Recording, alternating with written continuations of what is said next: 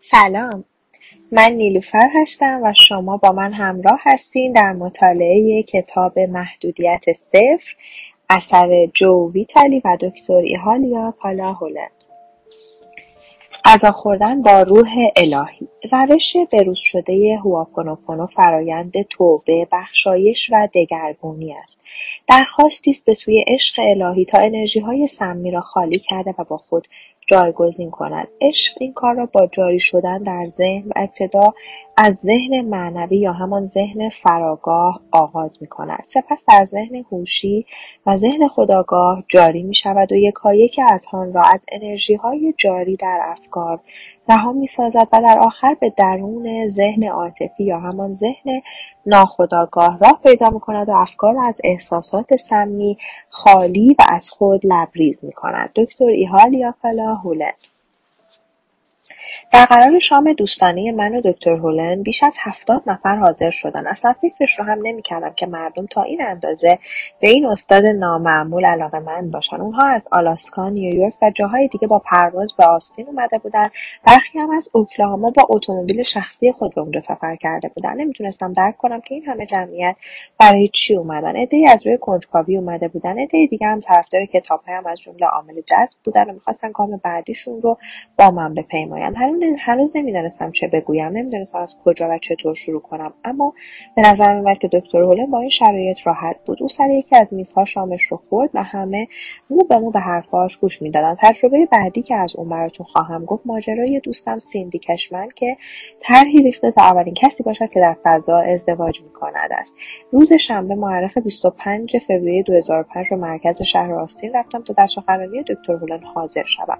موقع شام کنار اون نشستم. اون می‌گوید که باید به طور صد درصد مسئولیت زندگی خویش رو بر عهده بگیریم. جابجایی انرژی رو در بدنم احساس می‌کردم. خانمی که سر میز ما نشسته بود داشت مردی رو سرزنش می‌کرد که در زمان حمله آسم او با بیمارستان تماس نگرفته بود. دکتر هورن لحظه مکس کرد و گفت من فقط به مورد شما علاقه مندم. شنیدم که نیاز دارید آب فراوانی دریافت کنید تا مشکل آسمتون کمتر شه.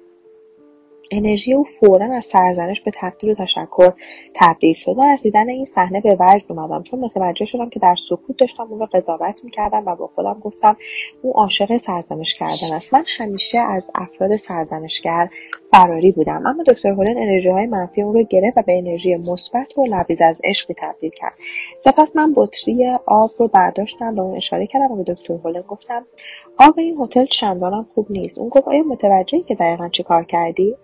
بلافاصله فهمیدم که به آب انرژی منفی دادم. او بار دیگر به خاطر آگاه کردن از کاری که انجام می‌دادم سپاسگزارم. دکتر هولن گفت که چطور تمام مدت در حال پاکسازی خودش بوده. به این معنی که وقتی این خانم در حال سرزنش همسرش بود اون از خودش می‌پرسید چه چیز درون من است که باعث شده این رفتار از این خانم سر بزند چطور می‌توانم صد درصد مسئولیت آن را بپذیرم؟ سپس انرژیش رو به سمت روح الهی فرستاد و گفت ممنونم دوستت دارم متاسفم. و روح الهی به او گفت به او توصیه کن آب بیشتری بنوشم دکتر هولن به من گفت من می‌دانم که چطور پاکسازی کنم تا هم اون به نیازش برسد و هم نیاز من برآورده شود اون با خدا حرف می‌زند و خدا هم با او. من هم وقتی پاک شدم همه را آنطور خواهم دید که خدا می‌بیند. از او پرسیدم که ممکن است در ملاقاتی با هم بگذاریم؟ اون گفت که نه چون روح الهی به او گفته که من در حال حاضر به مکاشفه درونی رسیدم این برای من بهترین تایید بود. در مجموع من در آن شب حیرت انگیز یک شاهد بودم که دکتر هولن چطور انرژی اون خانم رو از ناله و شکوه به تقدیر و تشکر تبدیل کرد. دو به پیش هم درباره اون خانم و در مورد آب پی بردم. سه روشی که دکتر هولن برای پاکسازی خودش به کار می برد و قدرت این روش که همه ما می‌تونیم ازش استفاده کنیم بر من آشکار شد. و چهار آموختم به یاد داشته باشم که اغلب اوقات بگویم متشکرم دوستت دارم. شام رو با صحبتی فی‌البداهه در مورد نحوه اطلاعم از وجود درمانگر اسرارآمیزی که یک اتاق پر از مجرمان روانی رو شفا داده بود شروع کردم توجه همه به حرفهایم جلب شده بود. از حاضرین خواستم که در خلال گوش دادن به گفتگوی بین من و دکتر هولن کم شباهت به گفتگوی بین سقراط و افلاطون نبود سوالهایشان را بپرسم البته من به هیچ وجه خودم با افلاطون مقایسه نمی‌کنم. دکتر هولن این گونه آغاز کرد. مردم از من سالهای از این قبیل می‌پرسند خب باورها چه؟ احساسات و این قبیل مسائل چه؟ من کاری با این مسائل ندارم اما وقتی درباره اون از من پرسش می‌کنین مجبورم به اون بپردازم. این کار دقیقا مثل این است که علیرغم اینکه می‌دونم چیزی انگشتم رو میسوزاند دستم رو به سمتش ببرم و وقتی دستم سوخت اون رو بکشم. من زمانی که چنین اتفاقی پیش میاد و حتی پیش از وقوع اون از مسئله فاصله می‌گیرم. پیش از ورود به این اتاق که اکنون پاک و مقدس هست همین کارو کردم. تاکید می‌کنم پیش از ورود به اتاق با او حرف زدم و اسمش رو از اون پرسیدم چون اون هم اسم میداره. بعد به او گفتم آیا می‌تونم وارد شم؟ و اون گفت بله می‌تونی بیای داخل. اما بیای تصور کن که اتاق جواب می‌داد نه. تو بد دهن هستی. در آن صورت من باید نگاهی به خودم مینداختم و کاری که لازم بود انجام می‌دادم. به قول پزشکان باید خودم رو درمان می‌کردم. پس می‌خواهم پس می‌خواهم اطمینان حاصل کنم که در حالی وارد اتاق می‌شوم که کاملا شفا یافتم و آری از هر نوع مشکلی هستم. حتی اگر شده برای یک لحظه. من صحبت اون رو قطع کردم تا به حضار آمادگی بدهم. می‌خواستم همه بدونن دکتر هولنکیست و دلیل حضور ما در آنجا چیست؟ بدون اینکه در این مورد برنامه‌ریزی داشته باشم به همه توصیه کردم که آرام باشم و با قلب و ذهن گشوده و باز گوش فرا دهم وقتی با دکتر هولن هستید نمی‌تونید پیش بینی کنید که بعد از این چه خواهد گفت یا چه کاری انجام خواهد داد. او از حاضرین علت ابتلا به سرطان سینه رو پرسید. کسی نتونست جوابی بده. خودمون هم همینطور. و گفت که در هر لحظه میلیون ها بیت اطلاعات در ذهن ما جریان داره. اما ما تنها از 20 بیت اطلاعات آگاهیم. او بارها روی این مسئله تاکید کرد. چرا که جان کلام رو تشکیل می‌داد. ما از هیچ چیز آگاه نیستیم. و ادامه داد علم با قطعیت نمی‌داند که در هر لحظه چه چیزی در حال وقوع است. حتی علم ریاضیات هم به خاطر وجود صفر پاسخ شفافی به این سوال ندارد. چارلز سیف در بخش پایانی کتاب زندگی نامه یک ایده خطرناک اینطور نتیجه گیری می کند تنها چیزی که دانشمندان می‌دانند این است که جهان از هیچ به وجود آمده و بست پیدا کرده و به هیچ جایی که از آن آمده هم باز خواهد گشت. جهان هستی از صفر شروع شده و به صفر ختم خواهد شد. دکتر بولن در ادامه گفت بنابراین من جهان ذهنم رو به صفر برگردوندم. جایی که هیچ اطلاعاتی در اون نیست. برای توصیف این حالت از عناوین مختلفی استفاده می‌کنند خلا وضعیت صفر وضعیت توهی حالت بدون مرز خلوص و پاکی. اهمیتی نمیدم که چه اسمی روی اون می‌گذاری. ذهن من حالا دیگر به وضعیت صفر بازگشته است. دیگر مهم نیست که چه چیزی پیش میآید. حتی وقتی از وجود چیزی آگاه نیستم تنها کاری که می‌کنم صفر کردن مداوم و لجوجانه است تا بتوانم همچنان در مورد در این وضعیت صفر بمانم. به وضوح می‌دیدم که اکثر حضار مسئول سخنان دکتر هولن شدن اما عدهای هم مانند من گیج و مبهوت نگاه می‌کردن. او ادامه داد خلق و آفرینش فقط وقتی ذهنتون در وضعیت صفر است اتفاق میافتد و این همان الهام است. مردمان بومی هوایی به الهام شدن ها می‌گویند. اگر به هوایی رفته باشید می‌دانید که ها به معنی الهام وای به معنی آب و آی به معنی روح الهی است. بنابراین هوایی یعنی عطر یا آب الهی. معنای کلمه هوایی این است. بنابراین خود کلمه هوایی نوعی روش پاکسازی است. پس در هر جا که باشم به عنوان مثال پیش از ورود به یک اتاق با خودم می‌گویم چه چیزی است که باید اون رو پاک کنم و من از وجودش بیخبرم. از آنچه در حال وقوع است بیخبرم. پس نمی‌دانم که مسئله چیست روش پاکسازی که هوایی نامیده می‌شود اطلاعاتی رو اطلاعاتی رو که من از اون بیخبرم گرفته و منو به وضعیت صفر برمیگرداند. تنها چیزی که در مورد وضعیت صفر باید بدانید این است که ذهن فقط می‌تواند خدمتگزار یکی از این دو ارباب باشد. یا در خدمت آنچه در درونش میگذرد همان خاطره یا در خدمت الهامات باشد. ماجرا از این به بعد هیجان انگیزتر هم شد. دکتر بحث رو عمیقتر کرد. الهامات از هوش الهی میآیند و آن جایی نیست جز درون خودتان. نه بیرون. نیازی نیست در اون بیرون دنبالش بگردید نباید اون رو آنجا جستجو کنید نیازی نیست در وجود دیگری به دنبالش باشید چرا که هوش الهی در درون شخص شماست. سطح بعد از هوش الهی ذهن فرا آگاه نام داره. این مقوله به اندازه کافی ساده و قابل فهم هست. هوایی ها این ذهن رو آ ماکوا مینامند. آو یعنی فراسوی زمان و مکان و ماکوا یعنی روح الهی یا خدا. آوماکوا به این معنی است که بخشی از وجود شما ماورای زمان و مکان است و محدودیتی نمی‌شناسد. آن بخش از وجودتان دقیقا می‌داند که چه اتفاقی خواهد افتاد. پس از اون شما ذهن خداگاه رو دارید. بومیان هوایی اون رو یوهان می‌خوانند و پس از یوهان نوبت به ذهن نیمه آگاه می‌رسد. ذهنی که مردم هوایی یونی هیپیلی مینامند. یکی از مهمترین چیزهایی که باید بدانید این است که باید مدام از خود بپرسید من کیستم؟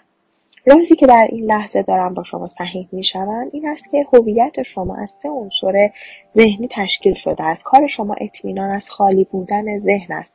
پس حالا که ذهن خالی ذهن خالی است شما که هستید؟ شما یک وجود الهی و صفر هستید. پس چرا باید صبر کنید سعی کنید صفر شوید؟ وقتی در وضعیت صفر هستید همه چیز براتون ممکن است. همه چیز بدین معنی که شما دیگر تجسمی از روح الهی هستید. می‌خواهم در این مورد شفاف سخن بگویم چون حرفهای غیرواقعی بسیاری به گوشم خورده. اما در عین حال از شما می‌خوام که با روح الهی خود رو شفاف و پاک کنید. پس گفتیم که شما به صورت تصویری از روح الهی خلق شده اید به این معنی که به صورت خلع بینهایت و بدون مرز خلق شده اید به محض اینکه تصمیم بگیرید زباله ها رو دور بریزید و خالی و توهی شوید الهامات سر تا پای وجود شما رو فرا خواهند گرفت. دیگر در خانه و آزاد و رها هستید حتی نیازی نیست که بدون در خانه اید و آزاد و رهایید. چرا که اغلب اوقات متوجه اون نخواهید بود. کجاست؟ کجاست؟ من پاکم زود به من بگو کجاست. من بیشتر تلاش خواهم کرد. اغلب اوقات حتی متوجه اون هم نخواهید شد. اما وقتی ذهن بگیر کردن عادت کند رفته رفته بیشتر به دام خواهد افتاد. هوایی ها آن را کوکای پاآ مینامند. می‌دانید کوکا کوکای پاال به چه معناست؟ من رو ببخشید. به معنای یبوست ذهنی است. یک نفر پرسید اما آیا منظورت این است که اگر مشکل از دیگری باشد باز هم من باید خودم رو اصلاح کنم؟ نه اون با قاطعیت گفت وقتی با فردی مشکل داری در واقع مشکل تو با شخص اون نیست بلکه صرفا داری به خاطره که به سطح میآید عکس نشان می‌دهی. مشکل تو خاطره است نه اون فرد. من بر روی افرادی کار کردم که از شوهر یا زن خود متنفر بودن. یک بار خانمی گفت می‌خوام به نیویورک نقل مکان کنم. اونجا فرصتهای بهتری برای ازدواج دارم. سپس شنیدم که روح الهی گفت او هر جا برود همین اتفاقها برایش خواهد افتاد. سپس توضیح داد که وقتی کسی برای گرفتن نوبت مشاوره با او تماس می‌گیرد او به درون خودش مینگرد. نه به شخصی که تماس گرفته. مثلا اخیرا تماسی از دختری داشتم که مادر 92 ساله ای داشت و می‌گفت چندین هفته است که مادرم پهلو درد شدید دارد در حالی که او مشغول صحبت بود من سالها از روح الهی میپرسیدم. چه چیزی در درون من است که باعث شده این درد رو در مادر این دختر ایجاد کنم؟ و بعد پرسیدم چطور می‌تونم مشکل درونم رو حل کنم؟ جواب آمد و من به هر آنچه شنیدم عمل کردم. حدود یک هفته بعد دختر تماس گرفت و گفت حال مادرم بهتر شده. این به این معنا نیست که آن مشکل دوباره پیش نخواهد آمد. چیزی که در ظاهر یک مشکل معین به نظر میآید اغلب دلایل متعددی دارد. اما من همچنان روی خودم کار می‌کنم نه روی او یا آنها. شخص دیگری درباره جنگ بین کشورهای خارجی سوال کرد. او می‌خواست بداند که آیا دکتر هولن مسئول آن است. البته اگر بخوام دقیق تر بگویم او می‌خواست بداند که دکتر هولن چه ارتباطی با اون جنگ ها دارد. و دکتر هولن با قاطعیت تمام گفت آه من خودم مسئول تمام اونها می‌دونم. من هر روز خودم رو در این مورد پاکسازی می‌کنم اما نمی‌تونم بگویم که چون من دارم پاکسازی می‌کنم جنگ تمام خواهد شد.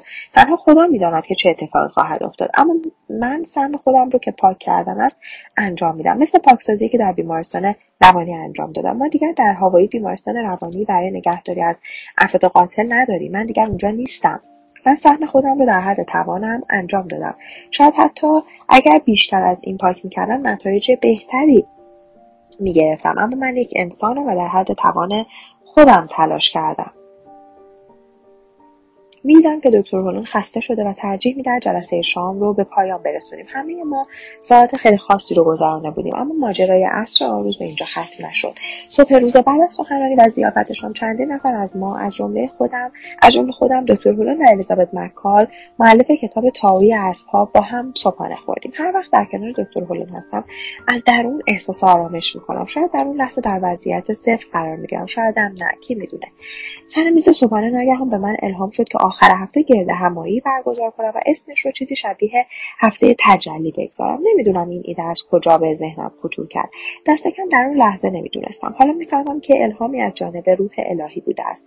در حالی که انگام صبحانه فقط یک ایده خوب بود که نمیخواستمش. خب به من به اندازه کافی مشغول پروژه سفر ترفیعات مسابقات بدنسازی و مسائل دیگر بودم. نمی‌خواستم کار دیگه رو به لیست کارهام اضافه کنم. پس سعی کردم در مقابلش مقاومت کنم. پس می‌گرفتم بی تفاوت بشینم تا ببینم آیا ایده دست از سرم برمیداره یا نه.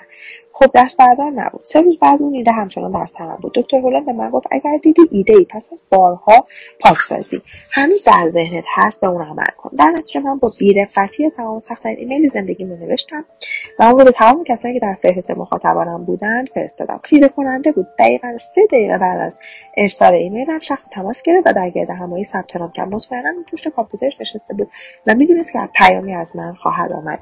باقی ثبت ها هم به همین سادگی انجام شد. من می‌خواستم فقط 25 نفر به گرد همایی بیایند این محدودیتی بود که به طور سلیقه‌ای اعمال کرده بودم. صرفا به این دلیل ساده که سخنرانی برای 25 نفر خیلی آسانتر از موعظه برای 2500 نفر است. از طرفی تا اون زمان چنین سمیناری برگزار نکرده بودم. راستش اصلا نمی‌دونستم که این کار رو چطور باید انجام بدم. الهامات و نگرانی هایم رو به دکتر هولن در میان گذاشتم. اون گفت تنها پیشنهاد من این است که برنامه ریزی نکنی. گفتم آخه من همیشه با برنامه جلو میرم. من متن سخنرانیمو آماده می‌کنم. براش پاورپوینت پاورپوینت و بروشور درست می‌کنم وقتی می‌دونم که سخنرانیم از کجا شروع شده و به کجا ختم میشه حس بهتری دارم. اون با مخالفت گفت زمانی حس بهتری خواهی داشت که خودت رو اوضاع رو به روح الهی بسپاری. این مشکل رو هم پاک خواهیم کرد. می‌دونستم منظورش اینه که چون این اتفاق یعنی نگرانی هم در مورد عدم وجود برنامه دقیق در زندگی او هم رخ داده پس او هم باید چیزی رو در درون خودش پاک کنه. باز می‌رسیدیم به این نکته که ما در همه چیز سهیمیم تجربه شما تجربه منه و تجربه من تجربه شماست. اگر بدانیم نهایت تلاشم رو کردم تا برنامه ریزی نکنم. البته در جایی تسلیم ترس شدم و بروشوری برای توضیح تهیه کردم اما در طول سخنرانی از اون استفاده نکردم. حتی به اون نگاه هم نکردم. هیچ کس هم به اون توجهی نکرد. من سخنرانی رو اینطور شروع کردم. در این گرد همایی نمی‌دانم چه بگویم. همه خندیدن. گفتم نه جدا اصلا نمی‌دونم چه بگم. و دوباره خندیدم. بعد با معرفی دکتر هولن پونو و اینکه مفهوم خودتان واقعیت خود را خلق می‌کنید خیلی فراتر از تصور ماست. ادامه دادم برایش توضیح دادم وقتی کسی در زندگیتان هست که از او خوشتان نمیآید خودتان اون را خلق کرده اید اگر این شمایی که واقعیت وجودی خود را خلق می‌کنید پس اون را هم شما خلق کرده اید آخر هفته فوق العاده ای بود. حتی امروز که برعکس دست جمعی که با شرکت کننده ها گرفتیم نگاه می‌کنم می‌تونم عشق مشترک بینمان را به خوبی احساس کنم. اما این برای من یک سرآغاز بود. چیزهای زیادی بود که باید میآموختم.